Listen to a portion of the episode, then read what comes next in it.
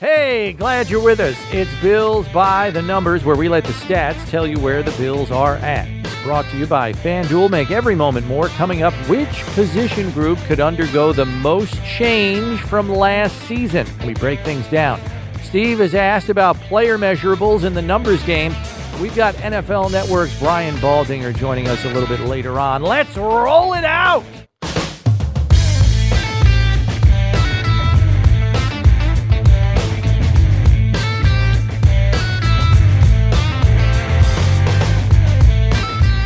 Know where you are. It's Bills by the Numbers. Bills Wall of Famer Steve Tasker, Bills insider Chris Brown with you. And our jumping off point this week deals with a position group that could undergo the most change from last season. In 2022, that position group was the defensive line, where there were five new players among a contingent of nine.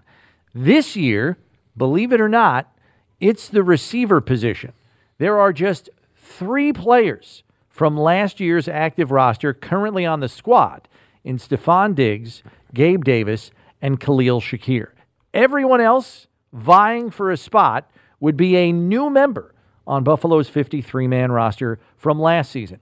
In the time that we've witnessed the receiving corps in OTA practices, Steve, what would you say is most different about the makeup of the current pool of Bills receivers. I said this to you after the first practice. I know came where you're in going. And I was like, dude, those guys are big. They're all big. They got a whole bunch of tall guys that fit some sort of prototype. Now, Deonte Harty doesn't fit into that.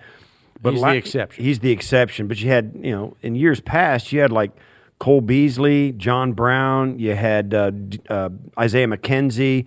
You know, none of those guys are six foot. All of the guys they've Jamison got, Crowder. Jamison, they had guys who were n- not close to six foot. Now they got everybody's over six foot, Yeah. significantly over. They look big outside, and it's not just one guy or two guys standing out. All of them, all of them look big. Now Steph Diggs isn't there; he's five eleven, so he hasn't been at OTAs. But so that means that there's even more guys out there that look big. There's nobody to offset it at all except for Deonte Harty.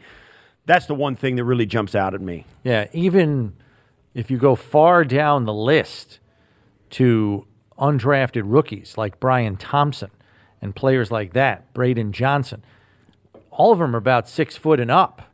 Uh, and some are like six two, six three. And we heard reports recently that they're even working out more receivers that are like six four. Tyrell Shavers is a big dude. All of them. Uh, and then you roll in um, the tight end group, which we're not going to do here for this episode, but just to speak to the size change that we're discussing, you know, Dalton Kincaid, six three and a half, Dawson Knox, six five. I mean, the, the size goes across the board of the receiving targets. Even Latavius Murray is six three, the running back. Right. So size has definitely been a point of emphasis. So I think you're dead on the money with that. The only other players besides Gabe Davis and Stefon Diggs with somewhat proven track records, Steve, are Trent Sherfield and Deonte Harty. How much of a concern is that for you, knowing when you get into the depth of this receiving corps, you know, beyond that group of four, the proven track record just isn't there at the NFL level yet. I think it's going to be a waiting game to see how many reps those guys get. Certainly, they've got a ton of guys vying for spots, and we know this from the coaching staff. That's a lot of reps to get under your belt with Josh Allen if you- you're indeed going to Yeah. be one of those guys. And even these young guys that we've been mentioning, guys that most Bills fans are not familiar with, are going to get reps in there, and they're going to start earning a spot on this roster. Three guys, and they minimum. It used to be back in the old days, in the dark ages when I played, there were at least five guys active. Now it's common, not unheard of, to have seven guys active.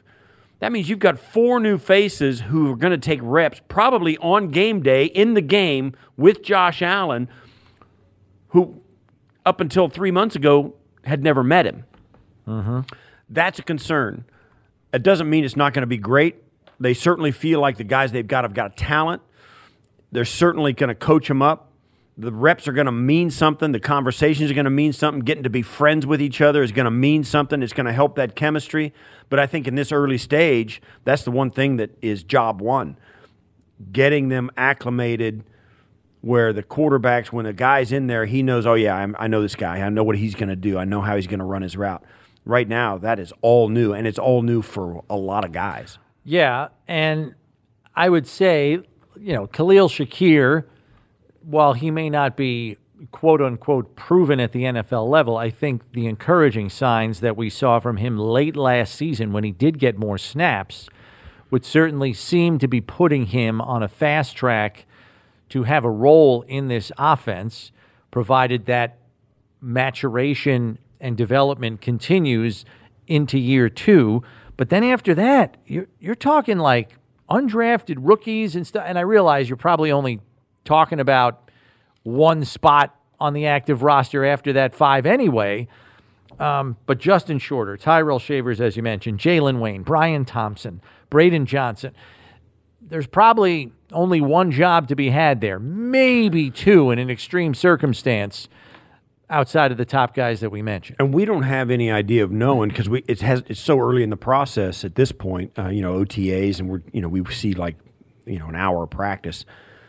Some of these guys may be more physically gifted than other, and some of them may be more physically gifted than Khalil Shakir. Uh, they may be bigger, faster, stronger. The question is, do they have the skill set? Uh, just because they came out of college a year later doesn't mean they aren't more gifted and more attractive than Khalil Shakir. Khalil Shakir had trouble getting on the field last year. They brought in uh, they they brought in you know, former guys, you know, John Brown. They brought in Cole Beasley, mostly as an insurance policy because I think it was obvious at the end of the year that Khalil Shakir was the next guy in.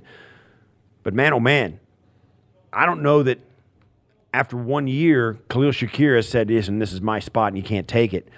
To the coaching staff. Now he may feel that way, and it may be his when all is said and done. I, I wouldn't be surprised if there are two guys returning in this receiving corps. Um, I have I have some faith in Khalil Shakir. I was surprised he didn't get more playing time last year, but because he didn't, I have to wonder why that is. Because yeah. the guy he wasn't getting them in front of are gone. Isaiah McKenzie's gone. Cole Beasley's gone. John Brown's gone. And there was times last year when they were playing ahead of Khalil Shakir. How do you believe the changes in receiver personnel for Buffalo this season will change how the passing game looks, if at all? Yeah, that's interesting. I don't know conceptually that it'll change it all that much. I, I think, you know, let's face it. I know they had a, a bad end to the season is disappointing in, but this off there's nothing broken about this offense. Right. There's nothing they need to fix in this offense. Certainly they'd like to evolve and improve, and there'll be certain skill sets that evolve and they say we got to use more of this. Let's give this guy more reps, this more routes like this. Let's send this guy deep more often. Let's send this guy across the middle more often. We don't know what that's going to look like because of the new guys there may be more of something we've already seen, but I don't think conceptually it'll change it all that much because the guy who really makes the difference is the guy taking snaps. That's true. I think at the same time, just knowing offensive coordinator Ken Dorsey after being around him for a few years is he is going to cater his play calling to the strengths of his players, which seems logical. Just about every coordinator that's worth his salt would do that but he has to understand and come to learn the strengths of all of this new personnel. He's got a good idea of what Khalil Shakir can do for him in the scope of this offense, as with Diggs and Davis. But for Trent Sherfield, you know, we had him in studio a couple of months back, and he was talking about how he's going to get some work in the slot. Is that the only place where he's going to line up? Is he going to line up outside? He got some work in the slot in Miami. He got some work outside in Miami. Where does he get the most work? Deonte Harty, is he splitting that slot role with Trent Sherfield? Where does Shakir factor in? And so I think when you th- when you try to contemplate all of these different roles and fitting them in, it will take some time. And oh, by the way, the top draft choice is probably going to get some run in a slot role flexed out yeah. somewhere as well. So there are a lot of puzzle pieces here that have to fit together, and they're all different. I mean, there is no there are no two receivers that bring the same skill set to the table, even if they look kind of the same. And so, yeah. because of that, and then the size quotient that you were mentioning earlier, how does that change what the play call is? Are going to be more fade balls in the right. corner of the end zone because you got a five, six, four guys you can put out there? I mean, maybe. We've talked off and on about this a lot. the five eligible receivers out there, the two wideouts, two tight ends, and a running back, or three wideouts, one tight end, and whatever mix you have, I think the league ultimately, a guy like Ken Dorsey would like to have all those guys the same size, same skill set, same everything, who can win, and then make sure that they're all good enough to win some matchup. So wherever the defender lines up that you want to pick on, that's the guy. So Dalton Kincaid, Dalton Kincaid, for instance, can play H, F, Y, X, Z. And he can play all five spots. You can line them up at fullback, halfback, tight end, X, slot, all of it. And the same with the other H-back four guys, you with, with all the other four guys. So you can move them around. The problem is this NFL offenses have to be so complex and so, you know, vast. You can't have a guy be as on it for the X as he is as the Y or the H. It's hard to learn all those spots and and snap in and out of that. And particularly in the few months that you have to get ready for the season.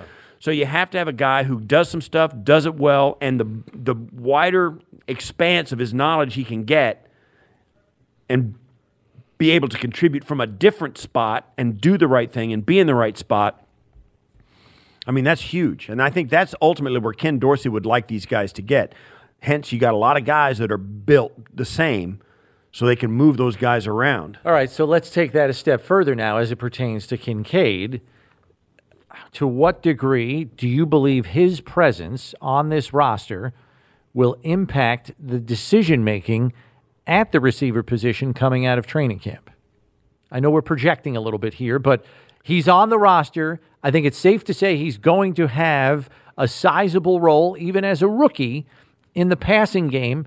How does his role in this offense maybe impact some of the decisions that you're making when you're deciding mm. who's who who is in that receiver room on the active roster and who That comes isn't? down to this because if, if Dalton Kincaid says, I got to get on the field, and, and Dawson Knox is on the field, you got two tight ends. Yeah. If you're going to play two tight ends a significant amount of snaps, that means you have to have guys to back them up. Because if you get into a game, one of them goes down, you can't throw 35% or 50% of your offense out the window because you don't have another tight end. Yeah. So you got to have guys that back them up can, and can play at a certain level, which means you can't have guys in another position because you just run out of numbers.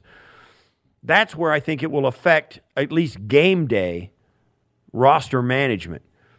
If you've got a game, and, and I think it will go game by game, they'll, they'll say, listen, this game, we, we're going to go two tight ends 60% of the time. Whereas last week it was 10% of the time and we were in 11 personnel, you know, 90% of the time. Yeah. This week it's going to be it's going to be 12 personnel all the game. So then you've got to make those changes. When you get to the 53 though, the trend has never been to go heavier. It's always been to go lighter. Five, six, seven wide receivers. Four, three, or four, three running backs or four, three tight ends. Yeah. That's that's it. And I think it's a, about the game that they're actually in that week. I think the skill position decisions are going to be very difficult.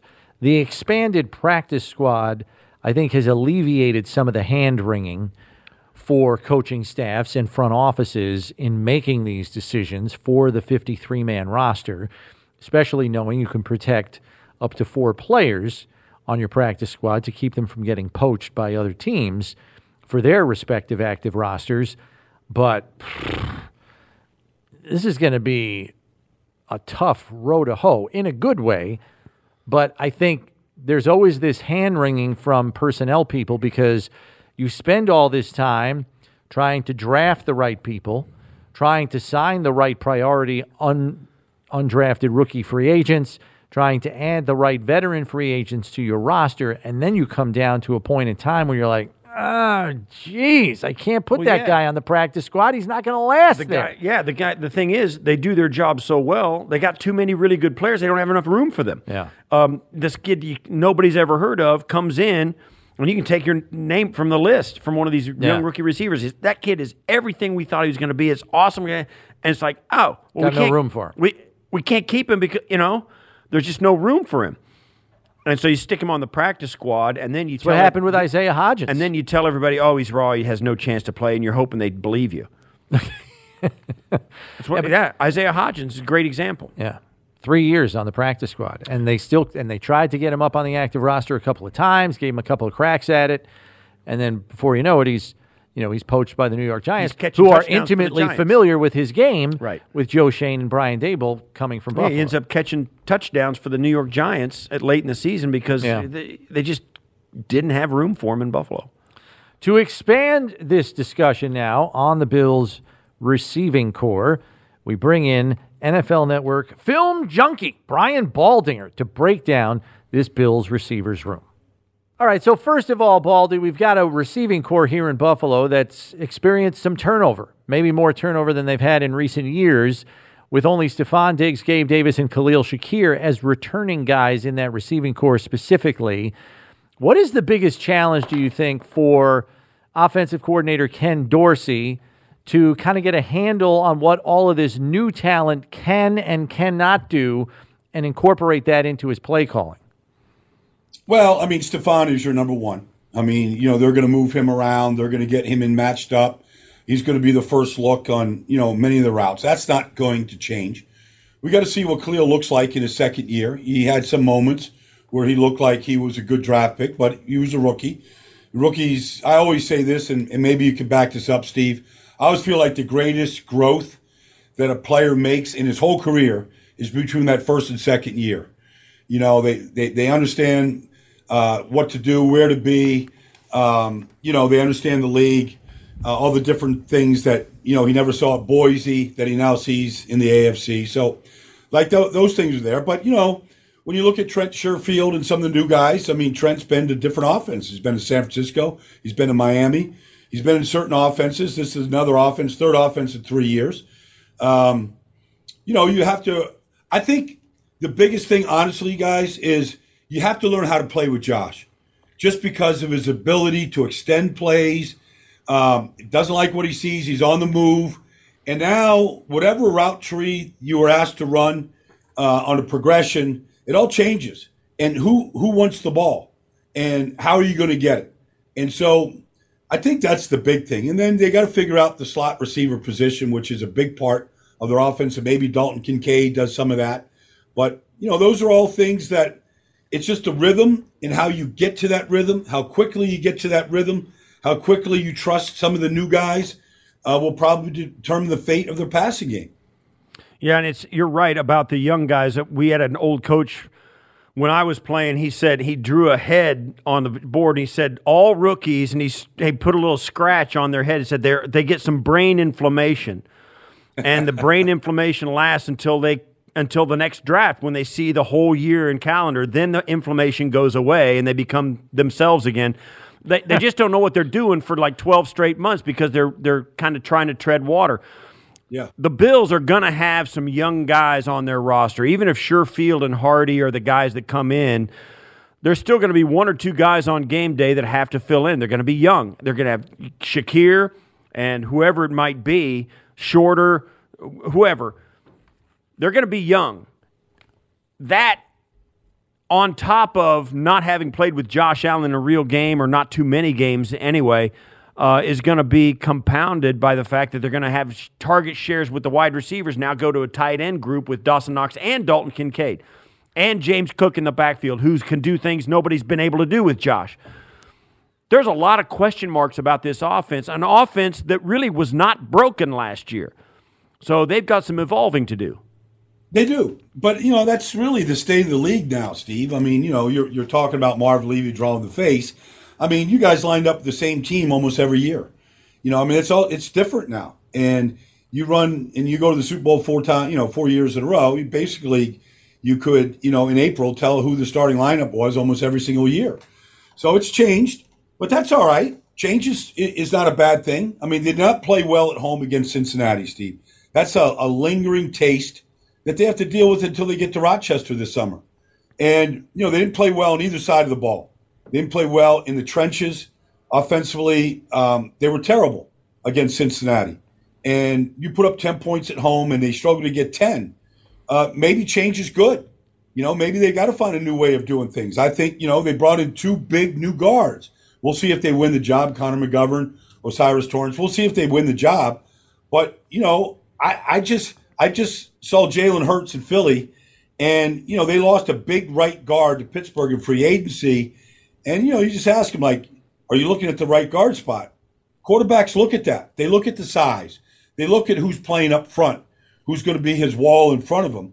I mean, I think they they probably need bigger, stronger people up front right now, Steve. And it might start right there to run the ball better, more effectively. Josh has said that maybe his style of play doesn't give you, you know, 12, 15 years in a sleep. Maybe he has to change and adjust a little bit. So I think there's adjustments for everybody all around on this offense right now. And I don't think it's necessarily a bad thing, even though you say the offense isn't broken, and it really isn't. It's just going to incorporate new blood and probably look a little bit different.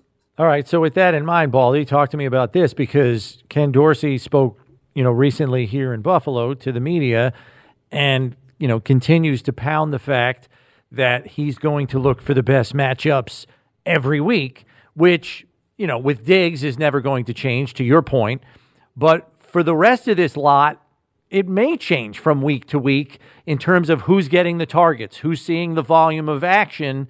You know, whether it's this week, we really like putting Knox and Kincaid out there together. We're going to pound 12 personnel, and those guys are each going to get six targets in this game this week. Next week, it might be, hey, let's put the ter- let's put the NASCAR you know unit on the field and put Harty and Sherfield out there, and let's go a little more 10 personnel this week. And now those guys are going to carry it. Are we getting to that point in offensive play in this league where if you have the bodies, it's going to change from week to week as to who gets the volume. I think you have to. I have to, I think you have to think that way. That you got to think um, multiple, finding new ways to move the ball, score points. I mean, ultimately, it's about scoring points. So you know, I think Dalton Kincaid is a point scorer. Uh, I, I loved his game coming out of college. I loved the way he adjusts to the ball. I mean, maybe it is a Big 12 personnel team, which which which is which is a complete departure from what Brian Daboll brought to Buffalo, and maybe that's a good thing. Uh, you know, we're going to find out, but I think that you got to have multiple ways to win, and they were nobody lined up in four wide receiver personnel more than the Buffalo Bills did two years ago. I mean, they had that they led the league in that formation, ten personnel. Maybe it's it's good that and you know it opened the pass the running lanes for Josh. You know when they were trying to double, you know there's certain guys, um, and that's not that's not a bad way to move the ball. But you know uh, I, would like to see a team that has the ability to beat you multiple ways, and I think this Buffalo Bill team, at least on paper right now, might present those kind of challenges.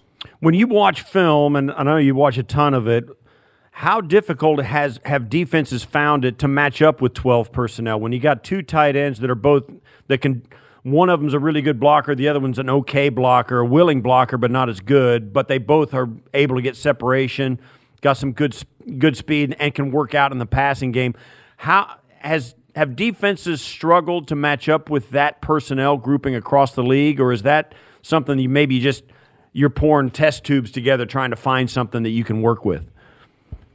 Well, I mean, look, you know, the good thing about 12, Steve, if you have a true flex tight end, say the way Travis Kelce is, and he presents all the matchup issues that he does, but you also have, you know, your true Y that can block the strong side so that when you line up, you've got a strong side run game. I'm just using Kansas City, the world champs, just using them as an example.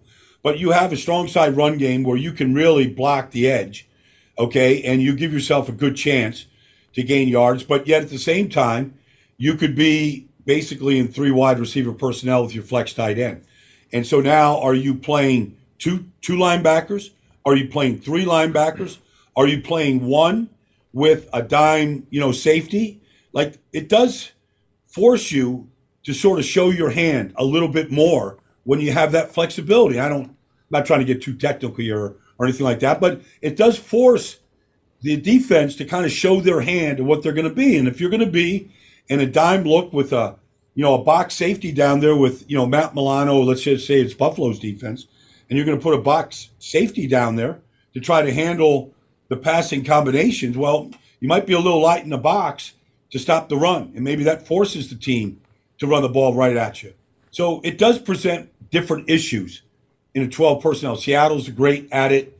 Um, the Eagles can be very good at it with uh, Dallas Goedert as their as their flex tight end, but he's also a really good blocker. So I do think, you know, over the course of 17 games, um, it's it's you know you got the Jets, you know, Monday night start the season.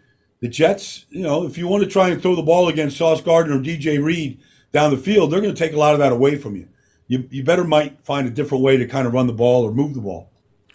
Yeah, which leads me to my last question for you, Baldy. And I know you're with all the film that you watch and stuff like that. You try to read the tea leaves as to what could be coming in the upcoming season.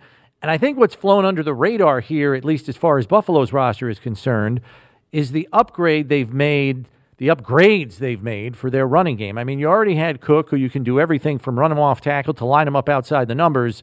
And then you have veteran guys that can get tough yards in Damien Harris and Latavius Murray now in the fold here. And then you you talk about the investment in the guard position this offseason. O'Cyrus Torrence, Connor McGovern from Dallas, even David Edwards from the Rams uh, coming in. There is some girth up front that we haven't seen at the guard position in a while. You couple that with two guys that know how to get tough yards in the backfield. Are we sensing a shift here maybe in the play calling balance. I'm not saying they're going to be a run team, but they may not be 62, you know, 38, uh, you know, pass to run. It might be a little closer to 60 40 or maybe even 58 42. Well, not just that, but I think you're going to see less of Josh on fourth downs, third downs, less where it was just basically, okay, we're just going to power, just going to beat you, you know, with this 240 pound quarterback. And I just think when you have Latavius, you have Damien, um, you got big, strong guys, you know, that can move the pile. Maybe that's less Josh in those situations. And he's been excellent at it. He's, but he also has taken a lot of hits. And so maybe they want to minimize the number of hits and take him out of those situations where you go, it's fourth and two. We know quarterback power is coming. I mean, that's what we all watched over the last four years. So maybe there's just going to be a little bit less of that because you've got horses that are good at that. And and if you put, I like big guards. Mitch isn't the biggest center, but I like big guards. Big guards make your tackles better. It does present um, a bigger wall in front of you, generally better protection up front, just bigger, wider bodies. And so I kind of like that style of play. And so I do think we're going to see a little bit of a shift. Baldy, thanks so much for spending some time with us. Uh, it's always great to catch up with you. I hope you're doing well. Thanks, guys. You bet. All the time. All the best. All right, good conversation with Brian Baldinger. Let's move ahead to the numbers game where Steve will be quizzed on Bills free agent and draft receiver history. All right, he's stretching out, he's getting loose and limber. We'll see if that makes a difference. We begin, Steve, with question one Who is the tallest wide receiver ever drafted by the Buffalo Bills? Jeremy Kelly. It is not Jeremy Kelly. He was not a draft choice. No.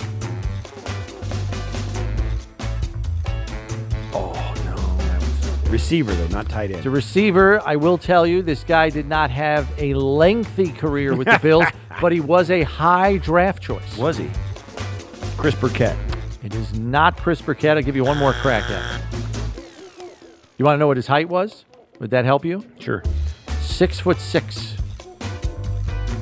Dude, I don't know who that is. I'll give you the year he was drafted. Oh, that that won't help. Go ahead. 2008. Second round pick. Oh, I can't. That was. Oh, Hayes Hogan. No, Hogan no. Hayes.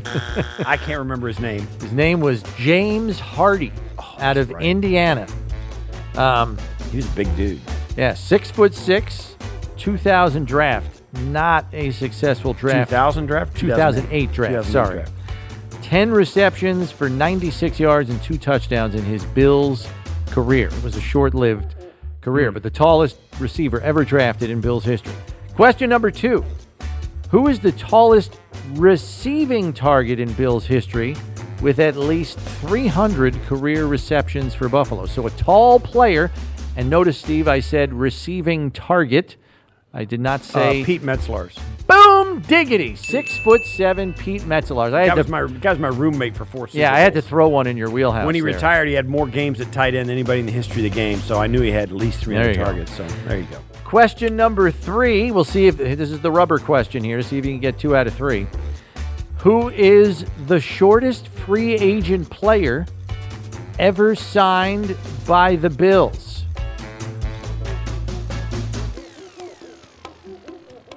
That's a good one.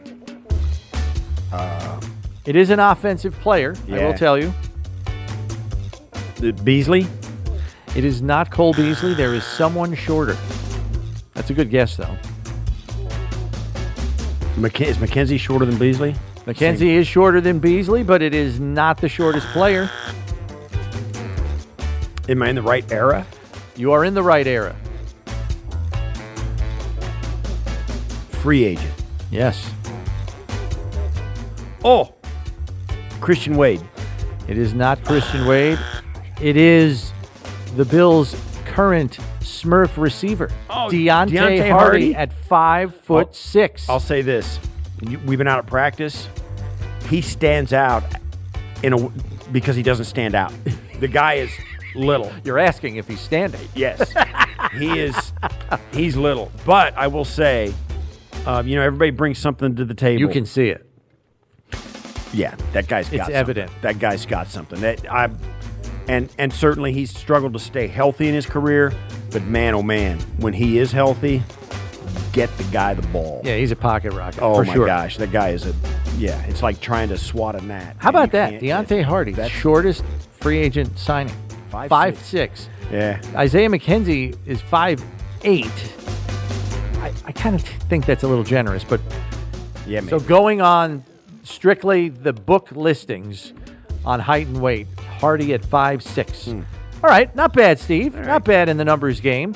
A reminder. We are brought to you by FanDuel, an official partner of the Buffalo Bills. Download the app today. Make every moment more. The app is easy and simple to use with generous promotions offered every day. Safe and secure with best in class customer service, and your winnings paid out in as little as two hours. We now tackle our one burning question. Steve, the question is this Who do you believe is the passing game's second most popular target behind Stefon Diggs in 2023? I think we all can agree that Diggs is still the alpha male in this receiving corps.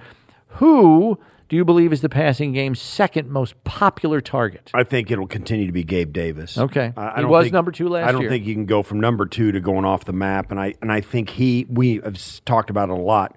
I think he's got a lot more to give. His catch ratio, number of catches per Catch rate, target, yeah. his catch rate, it will be better this year because I'll tell you this: it can't be worse. If it's worse, he won't be on the field. Um, so I think Gabe Davis will continue to contribute. I think he'll have a little bit of a bounce back year in that regard, and that'll that'll keep him at n- at least number two for targets. Yeah, I, I think this is a difficult question only because after Diggs, I kind of see the wealth getting spread out a little bit more this year as as opposed to past seasons. And I think it's because we to our point earlier, I could see the roles in a given game plan in a given week shifting and changing. If you know what I'm saying. Like Yeah. this week, oh, we love our matchup with with Knox and Kincaid. Let's just pound the tight ends with you know a boatload of targets this week. Yeah. That's what's going to get us the victory. That's and then right. there might be another week where we're like, let's spread these boys out. Let's put Harty out here, Sherfield over there, Davis over there with Diggs, and let's go.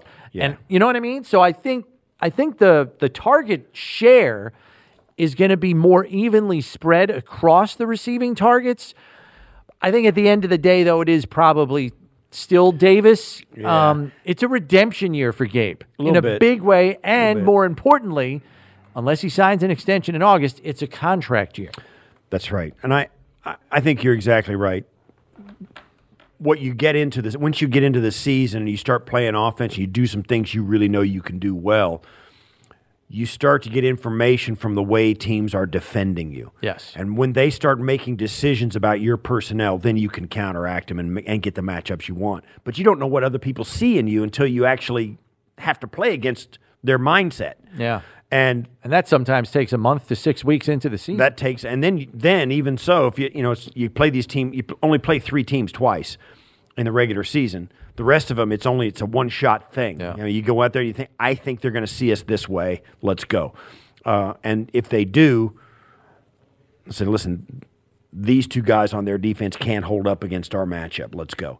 That kind of that kind of a, a mindset. But you kind of walk into everything a little bit blind because you don't know what other people see in your team. Yeah.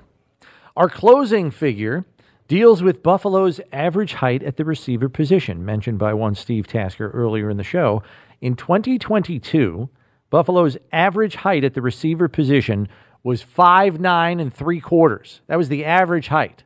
This year's projected average height at receiver is six foot even, with just one receiver under six foot, the aforementioned Deonte Harty, pulling down the average. That is about a three inch difference, which doesn't sound like much, but on an average, that's a pretty sizable change, no pun intended.